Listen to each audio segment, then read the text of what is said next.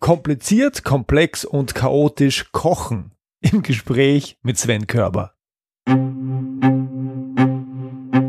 Du bist Problemlöser? Du willst einer werden? Dann bist du hier genau richtig. Ich bin Georg Jocham. Willkommen zu meinem Podcast Abenteuer Problemlösen.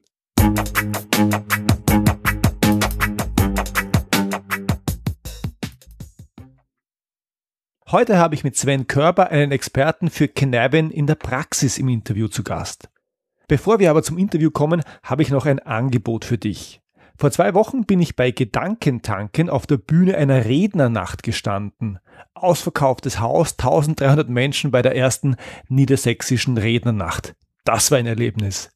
Nachdem diese Rednernächte immer ausverkauft sind und nachdem sie meistens gerade an der anderen Ecke des Landes stattfinden, gibt es für alle Rednernächte 2017 und 2018 einen Livestream. Das heißt, du kannst dir an jedem dieser Abende zehn der besten deutschsprachigen Redner zu Hause ansehen und dir Motivation und Inspiration holen.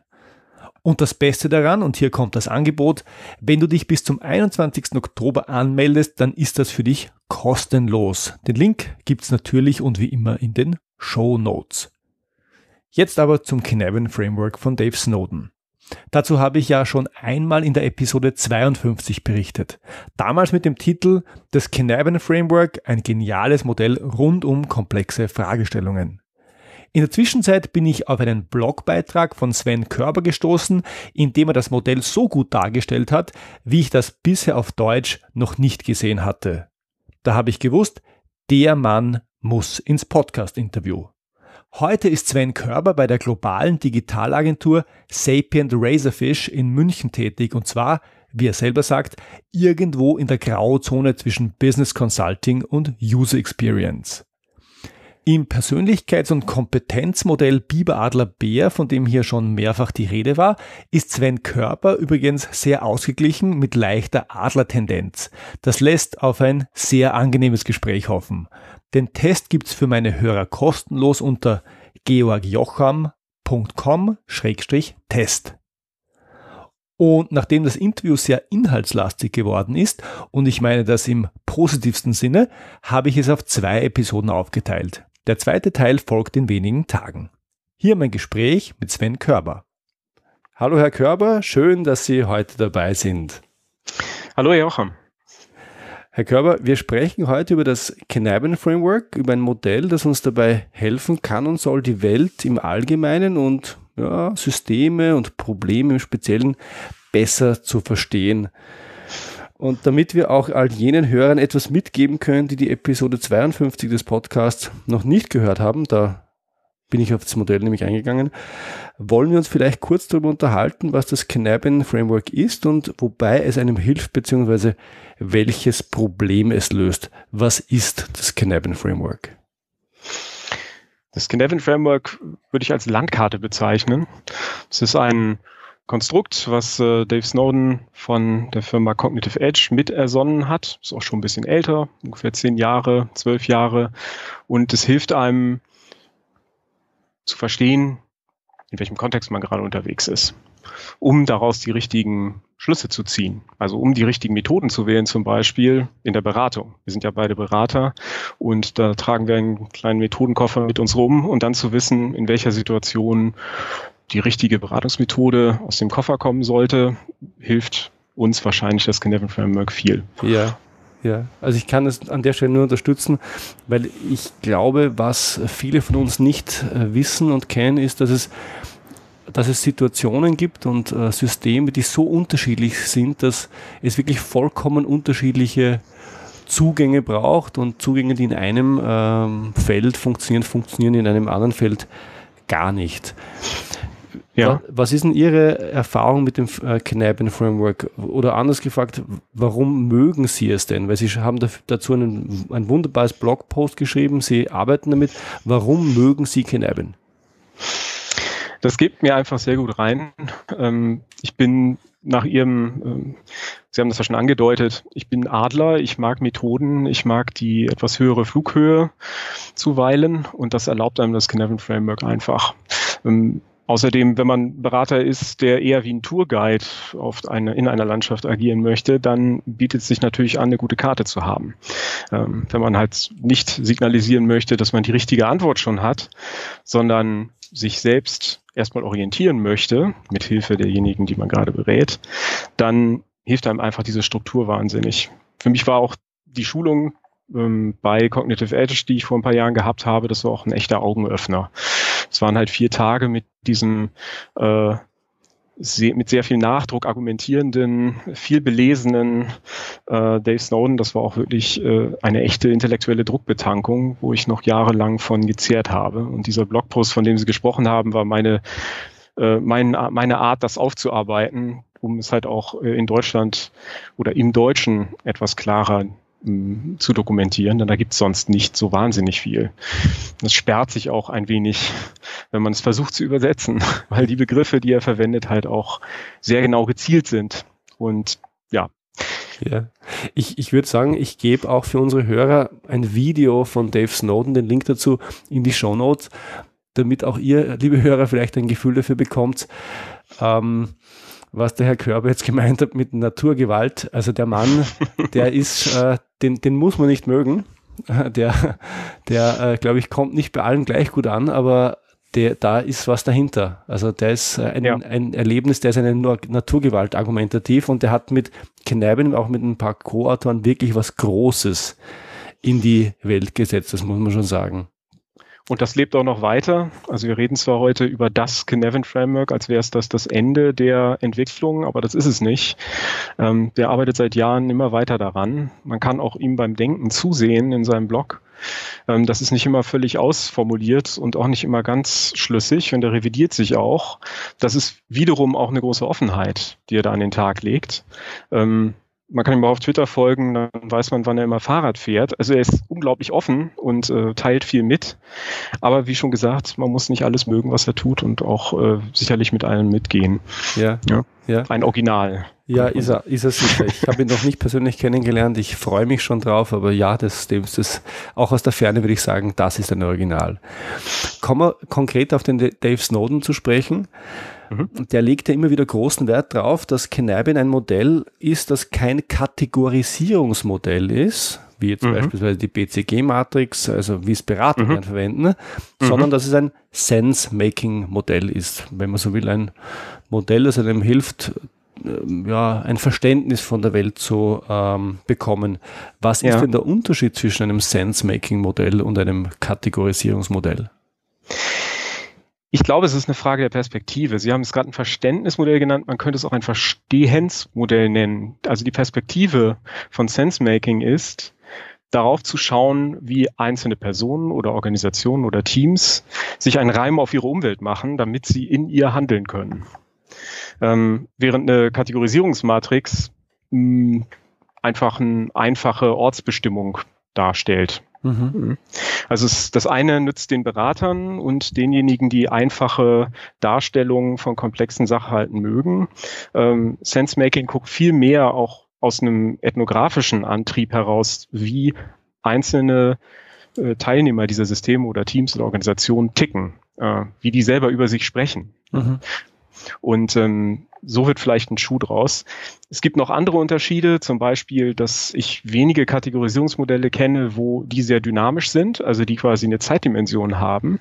Das gibt es auch, aber äh, die Landkarte Cynefin ist tatsächlich ähm, ja hochdynamisch. Da passieren Dinge in der einen Ecke, dann geht es in die andere Ecke und es gibt auch Muster der Bewegung durch diese einzelnen Domänen des Cynefin Frameworks.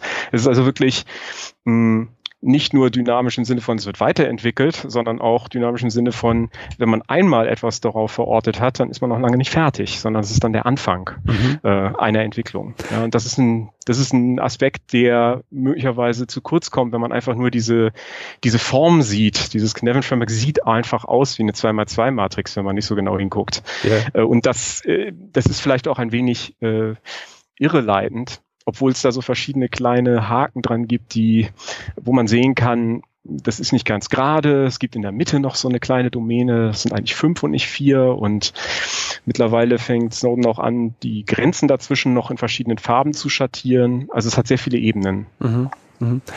Ich würde vorschlagen, auch, auch im Interesse unserer Hörer, versucht man vielleicht ein bisschen ins Konkrete zu kommen und mhm. ja, also man muss ja nicht in letzter Det Detailliertheit die Gedanken des Dave Snowden nachhüpfen. Ich glaube, das wäre auch schwierig, aber schauen wir uns doch die verschiedenen Domänen an und versuchen wir noch konkrete Beispiele zu finden. Wir haben das Kneipen-Modell mit den Domänen offensichtlich, kompliziert, komplex und chaotisch und dann haben wir in der Mitte noch verwirrt oder unbestimmt. Mhm. Mm, wollen wir die vielleicht anhand ein paar einfacher Beispiele durchgehen? Was ist ein mhm. typisches mhm. Beispiel? Ja, beginnen wir mit dem einfachsten, mit offensichtlich. Ja. Ich möchte an der Stelle gerne bei dem Besten klauen, nämlich bei dem Herrn Faschingbauer, der auch schon bei Ihnen im, äh, im Podcast war. Der benutzt gerne äh, Geschichten rund ums Kochen. Und ich äh, versuche mal, ähm, wie gesagt, bei den Besten zu klauen. Offensichtliches Kochen. Was wäre offensichtliches Kochen? Ähm, das Kochen nach Rezept, nämlich nach einem ganz einfachen, klaren Rezept. Also stellen Sie sich vor, Sie bekommen Besuch und ähm, es geht darum, ist vielleicht ein, ein, enger Freund, da wissen Sie, da müssen Sie keine großen Dinge auffahren vielleicht. Sie entscheiden sich, Sie machen Spaghetti Bolognese, das ist eins von Ihren acht Lieblingsrezepten. Sie haben die Rezepte im Schrank liegen, Sie ziehen das Rezept raus, Sie gehen von oben nach unten durch, das muss ich einkaufen, in der Reihenfolge muss ich das kochen, so warm muss das Wasser sein, äh, so muss ich das klein schneiden etc. Also Sie gehen wirklich von A bis Z nach Plan durch. Das mhm. Ergebnis ist genau, wie Sie es kennen, wie Sie es erwartet haben. Sie mussten sich nicht besonders anstrengen, sondern Sie mussten einfach nur einem, einer Vorgabe folgen. Das wäre ein typisches Beispiel für eine offensichtliche Domäne. Sie bekommen ein vorhersagbares Ergebnis, indem Sie ein Rezept verfolgen. Das wäre wirklich Best Practice in dem Sinne. Ähm, Sie müssen nur wahrnehmen, was die Aufgabe ist. Sie müssen das richtige Rezept aus dem Schrank ziehen und dann können Sie darauf reagieren. Und mhm. das Ergebnis ist nachvollziehbar. Natürlich, äh, dafür müssen Sie kein besonders guter Koch sein. Ähm, wenn Sie ein bisschen mehr Erfahrung von Kochen haben, dann können Sie vielleicht auch kompliziertere, jetzt wechsle ich mal die Domäne, kompliziertere Aufgaben erledigen, wie zum Beispiel gleiche Situationen. Ähm, Sie wollen, Sie bekommen Besuch, es geht um, Sie denken, okay, Spaghetti Bolognese wäre prima, wäre eine prima Sache. Aber ähm, der Freund, den Sie eingeladen haben, sagt, ich bringe noch einen anderen Kumpel mit, der ist aber Vegetarier. Was passiert jetzt? Ja. Und das sagt er Ihnen 20 Minuten vorher, bevor Sie eigentlich anfangen wollen. Was macht man dann? Wenn Sie ein bisschen kochen können, gehen Sie vielleicht an Ihren Schrank und sehen, was habe ich denn da? Ah ja, okay, ich habe noch ein bisschen Grünkern da und ich habe noch eine, noch eine Möhre da, die man reiben kann. Das habe ich schon mal in einem anderen Rezept verwendet, was ich gekocht habe. Vielleicht wird da ein Schuh draus. Das heißt, Sie können die Situation auf eine kompetentere Weise oder vor einem größeren Hintergrund analysieren. Ähm, ihnen, sie wissen, dass sie sich ins Unbekannte vorantasten, aber sie sind kompetent genug, um Rezepte abzuwandeln. Und in diesem Fall können sie halt mit Hilfe von Dingen, die sie in ihrem Schrank finden, auch ein Ergebnis erzielen, was äh, dem Vegetarier schmeckt, ihnen selbst und ihrem Freund auch. Also das wäre im Grunde der, der Unterschied zwischen äh, dem einfachen Kochen nach Rezept Best Practice und der Good Practice.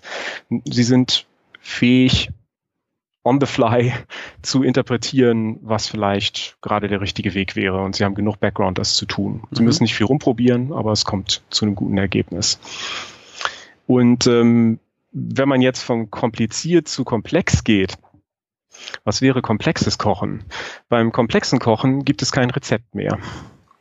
Das würde heißen, Sie gehen an Ihren Kühlschrank, das ist jetzt wirklich bei Faschingbauer geklaut, Sie gehen an Ihren Kühlschrank, schauen, was da drin ist und ähm, nehmen sich die Dinge heraus, die Sie erstmal ansprechen, von, Sie, von denen Sie denken, das könnte funktionieren, ähm, probieren ein bisschen rum, merken, oh, ähm, mir fehlt eine wichtige Zutat, um meine Idee zu Ende zu bringen. Sie klingelt bei ihrem Nachbarn und sagen, hey, hast du eigentlich Sellerie?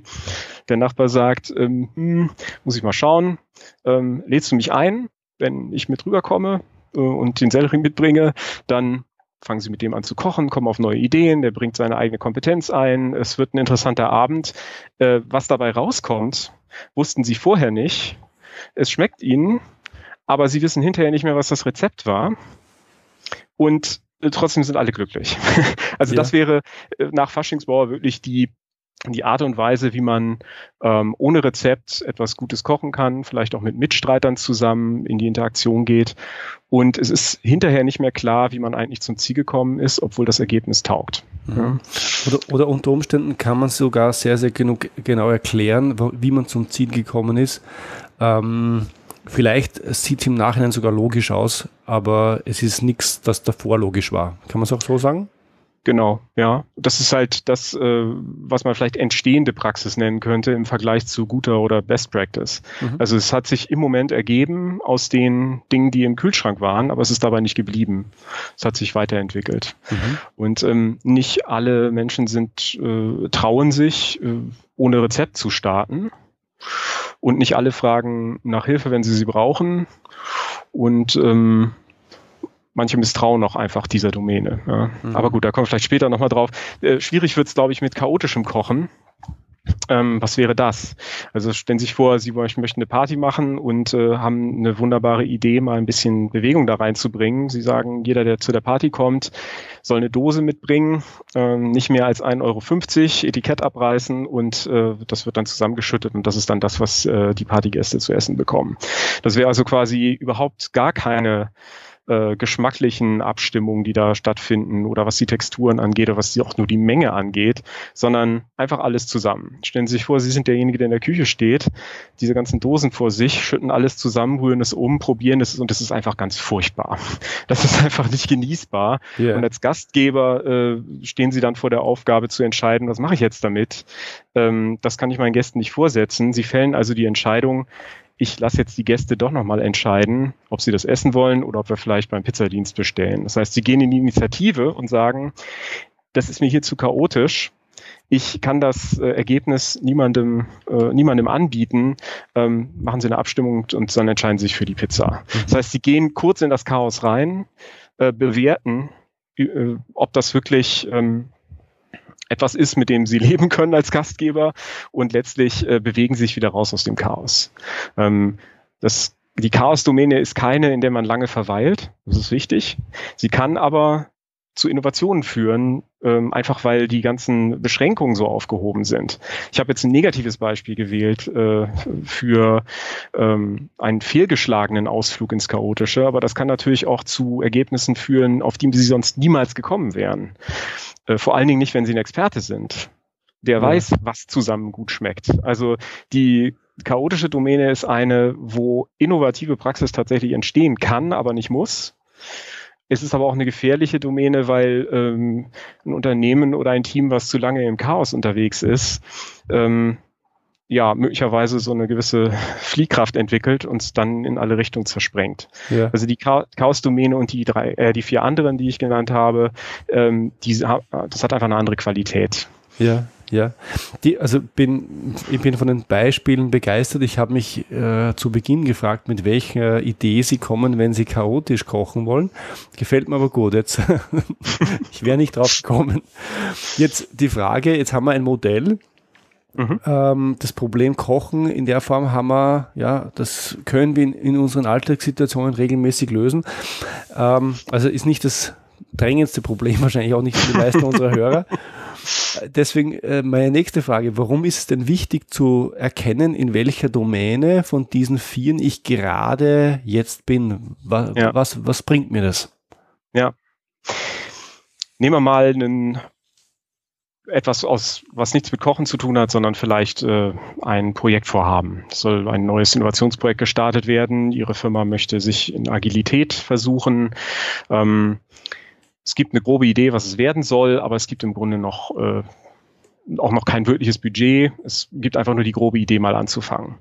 Ähm, wenn Sie jetzt damit reingehen und äh, alle Experten in Ihrem Unternehmen zusammen trommeln, die äh, gesammelte Expertenmeinung darüber versammeln, was man analysieren müsste, um die nächste Innovation herauszubekommen, dann werden Sie wahrscheinlich keine Neuigkeiten produzieren sondern wenn sie zu sehr in der komplizierten Domäne verharren, dann wird nur reproduziert, was die gute Praxis im besten Fall oder die alten Rezepte so hergeben. Mhm. Das heißt, ähm, das wäre schon mal ein Missverständnis. Innovationen gerade brauchen entstehende Praxis, zumindest vielleicht sogar innovative Praxis. Und wenn Sie denken, Sie sind in der komplizierten Domäne unterwegs, die Domäne der Experten, dann haben Sie einfach die verkehrten Methoden aus dem Koffer gezogen, nämlich bis ins Letzte analysieren, möglichst präzise analysieren. Es ist einfach noch nicht bekannt, was das Ergebnis ist. Ja, es ist einfach ein, ein Missverständnis zwischen kompliziert und komplex. Man kann das auch andersrum missverstehen. Sie können auch äh, in ein Projekt einsteigen ähm, und denken, es ist komplex. Sie brauchen diesen ganzen Apparat an Aktivitäten, an Experimenten, an vielen Iterationen, an viel Denkarbeit, an ähm, viel Offenheit, und dann werden sie auf der Überholspur von ihrem schlankeren, schnelleren, äh, getuntereren äh, ähm, Mitbewerber überholt, der erkannt hat, dass nicht alles komplex ist. Das ist mhm. mir auch ganz wichtig zu sagen. Man sagt immer, das ist ein Komplexitätsframework, aber die Komplexität ist nur eine Domäne. Das ist nicht die beste Domäne, sondern sie ist nur für bestimmte Kontexte am besten geeignet. Mhm. Und ähm, das ist auch, wir haben uns zwar von Snowden, Snowden ein bisschen gelöst, aber das, der ist der Erste, der sagt, was sich rationalisieren lässt, soll auch rationalisiert werden, nur halt nicht als äh, Default-Vorgehensweise, mhm. sondern dann, wenn sie anliegt. Also wenn man Kompliziertheit und Komplexität miteinander verwechselt, dann ähm, kann es passieren, dass man entweder, wenn man denkt, man ist gerade in der Komplexität unterwegs, hat, ist aber eigentlich es wäre ausreichend, sich als kompliziert zu verstehen, dann verliert man Effizienz. Und wenn man es andersrum missversteht, dann äh, läuft man in die verkehrte Richtung oder mhm. sieht einfach den Wald vor lauter Bäumen nicht. Ähm, also das wäre eine wichtige äh, Unterscheidung, äh, die man wirklich treffen muss, die man schaffen muss. Mhm. Ähm, wenn Sie ein Unternehmen haben und Sie möchten das in Richtung offensichtlich entwickeln, weil Sie also eine Bürokratie kann auch effizient sein, beziehungsweise es kann auch sehr effizient sein, für alles Best Practice zu haben und dokumentierte Vorgehensweisen. Aber wenn man das zu sehr übertreibt, also wenn man sich in der Offensichtlichkeit zu weit in die Dokumentation, zu sehr in die äh, Rezepte rein, äh, reinarbeitet, dann merkt man vielleicht nicht, dass sämtliche Handlungsspielräume für die es auch Experten bräuchte, um sie auszunutzen, schwinden. Deswegen ist auch der Übergang zwischen Offensichtlichkeit und Chaos eine Klippe. Das sieht man angedeutet äh, in den bildlichen Darstellungen vom Kinevin Framework. Man fällt quasi aus einer starren Organisation ins Chaos. Also es zerspringt in tausend Scherben ähm, und man landet mit seiner Organisation in einem Kontext, in dem die äh, mit Best Practice äh, Vertrauten überhaupt gar nicht mehr klarkommen. Mhm. Mhm. Ähm, ich glaube, dass eine andere, äh, ein anderes Missverständnis äh, wäre zu denken, Komplexität behagt mir nicht so, das klingt mir zu chaotisch.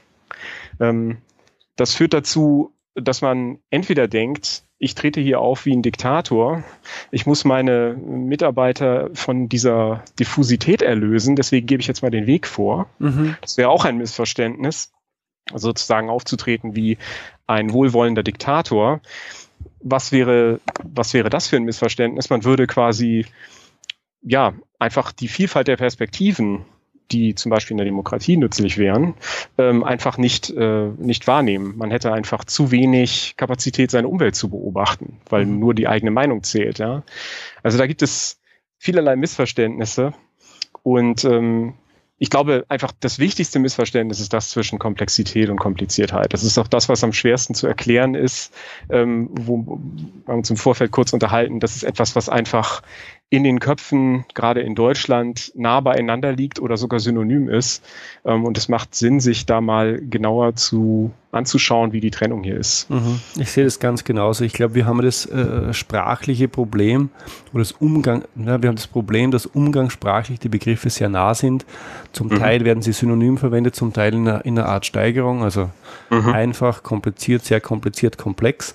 Mhm. Ähm, und das ist, also das hört man auch tagtäglich ähm, im, äh, im Umgang und äh, mir gefällt sehr, sehr gut die Definition, die, ich glaube, die kommt von Dr. Wohlan und wurde auch vom Pfleging übernommen, wo äh, gesagt wird, Kompliziertheit ist das Maß äh, unserer Unwissenheit oder ist ein Maß für unsere Unwissenheit und Komplexität ist das Maß für die Menge an Überraschungen, mit, de mit denen wir rechnen müssen.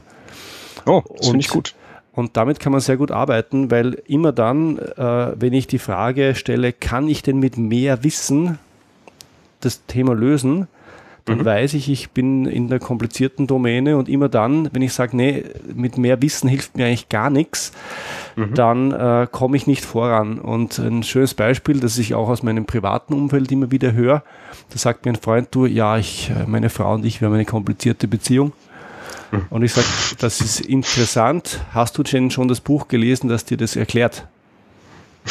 und er schaut mich an und sagt, das Buch gibt es nicht. Sage ich, ja, dann ist es aber nicht auch, auch nicht kompliziert. Es kann gar nicht kompliziert sein, weil sonst müsstest du es mit Wissen lösen können. Das ist, Beziehungen sind, also wir wissen das, sind komplex und die anderen Leute sagen dann, ja, also die Handytarife mit den vielen Anbietern und den verschiedenen Geschichten, das ist ja wirklich komplex. Also, und ich mhm. sage dann, ja, aber kannst du denn von dem, was dann rauskommt bei der Handyrechnung, überrascht werden?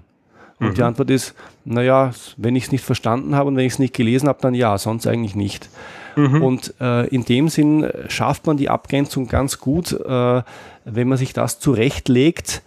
Mhm. Ähm, und dann wird auch recht schnell klar, wie unterschiedlich diese beiden Domänen zu behandeln sind. Also wie gesagt, Dr. Wohland hat eine sehr, sehr gute Begrifflichkeit gefunden.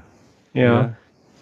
Vielleicht eine andere Analogie wäre, dass die beiden sich verhalten wie, die, wie unterschiedliche Aggregatzustände. Ja? Das eine ist das gefrorene Wasser, das andere ist das flüssige Wasser.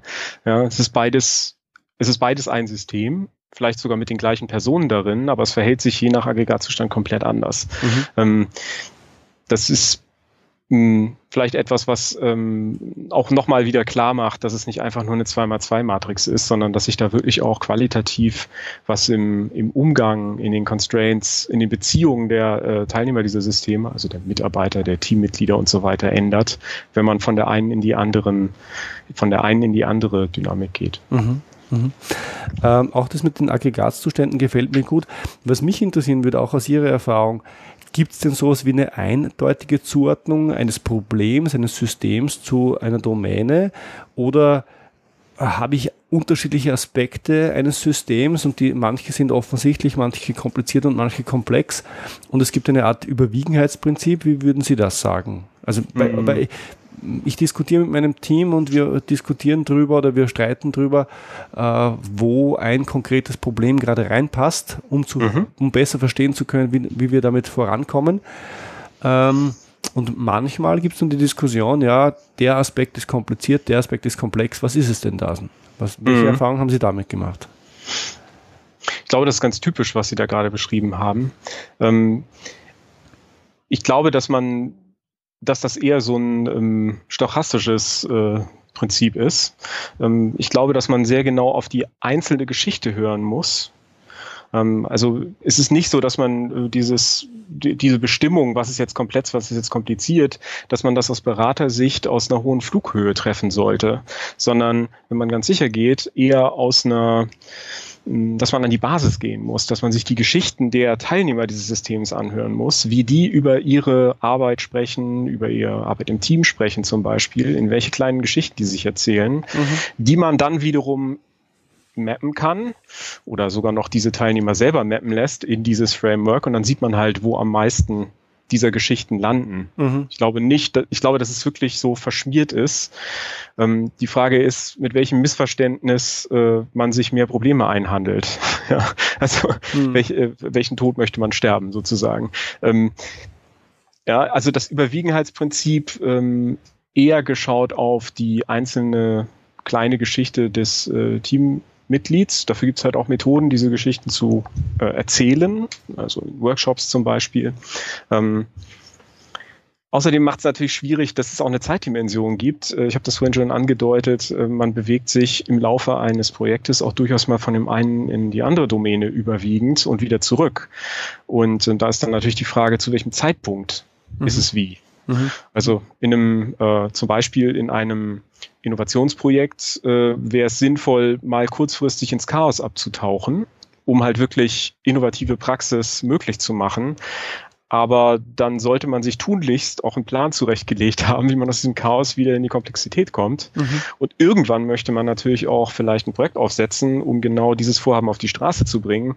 Und das geht am besten, wenn man den Gegenstand so weit runterbricht, dass man es äh, unter den Bedingungen von Kompliziertheit äh, abwickelt. Mhm. Ja, also dass man ein Projekt draus macht mit Phasen und Zuständigkeiten und linearen äh, Abläufen. Also das macht es natürlich noch wieder schwieriger zu sagen, äh, dieses Projekt, wo sortiere ich das ein? Mhm. Ähm, ja, es war zu unterschiedlichen Zeitpunkten und unterschiedlichen Zuständen. Ja, an, an der Stelle, jetzt darf ich meine Erfahrung ergänzen ich, hab, ich verwende es ja auch regelmäßig und was, was ich gesehen habe, ist, dass unabhängig davon, ob man eine Einigkeit erzielt darüber, wo man genau ist, mhm. allein die Diskussion, äh, wo man ist, ist schon extrem wertschöpfend. Mhm. Wenn alle Beteiligten die Systematik verstanden haben und verstehen, dass es unterschiedliche Zugänge zu den einzelnen ähm, äh, ja, Aggregatzuständen äh, ja. gibt. Ja. Ein Aspekt, den ich besonders spannend finde, ist, dass es ja unterschiedliche Menschen gibt, die sich in den verschiedenen Domänen mehr oder weniger wohlfühlen. Mhm. Aus Ihrer Erfahrung, was sind denn das für Persönlichkeitstypen, Personentypen oder vielleicht auch Professionen, die mhm. sich in den Domänen häufig und gerne bewegen. Also wer, mhm. wer ist eher gerne im Feld offensichtlich, wer im Feld komplex, wer im Feld kompliziert und wer im Chaos? Ja, diese und noch ein paar weitere Fragen sehen wir uns im zweiten Teil des Gesprächs an. Das folgt dann in wenigen Tagen. Das war's wieder für heute. Alle Infos zu dieser Episode gibt's wie immer in den Show Notes und die findest du im Internet unter georgjocham.com slash podcast. Ich freue mich sehr, wenn du beim nächsten Mal wieder dabei bist. Wenn du Fragen an mich hast, dann schick mir einfach eine Mail an info at georgjocham.com. Wenn dir diese Episode gefallen hat, dann freue ich mich sehr über eine ehrliche Bewertung auf iTunes. Auch das geht ganz schnell und leicht. Einfach auf deinem iPhone in der Podcast-App diesen Podcast, also Abenteuer Problemlösen suchen. Dann auf den Button Rezensionen und dann auf Bewerten klicken. Jetzt oben die Anzahl der Sterne markieren. Ich freue mich über möglichst viele davon. Einen kurzen Text schreiben und dann, ganz wichtig, auf den Button Senden klicken. Das Ganze dauert keine Minute und hilft mir sehr. Vielen Dank und bis zum nächsten Mal. Dein Georg Jocham.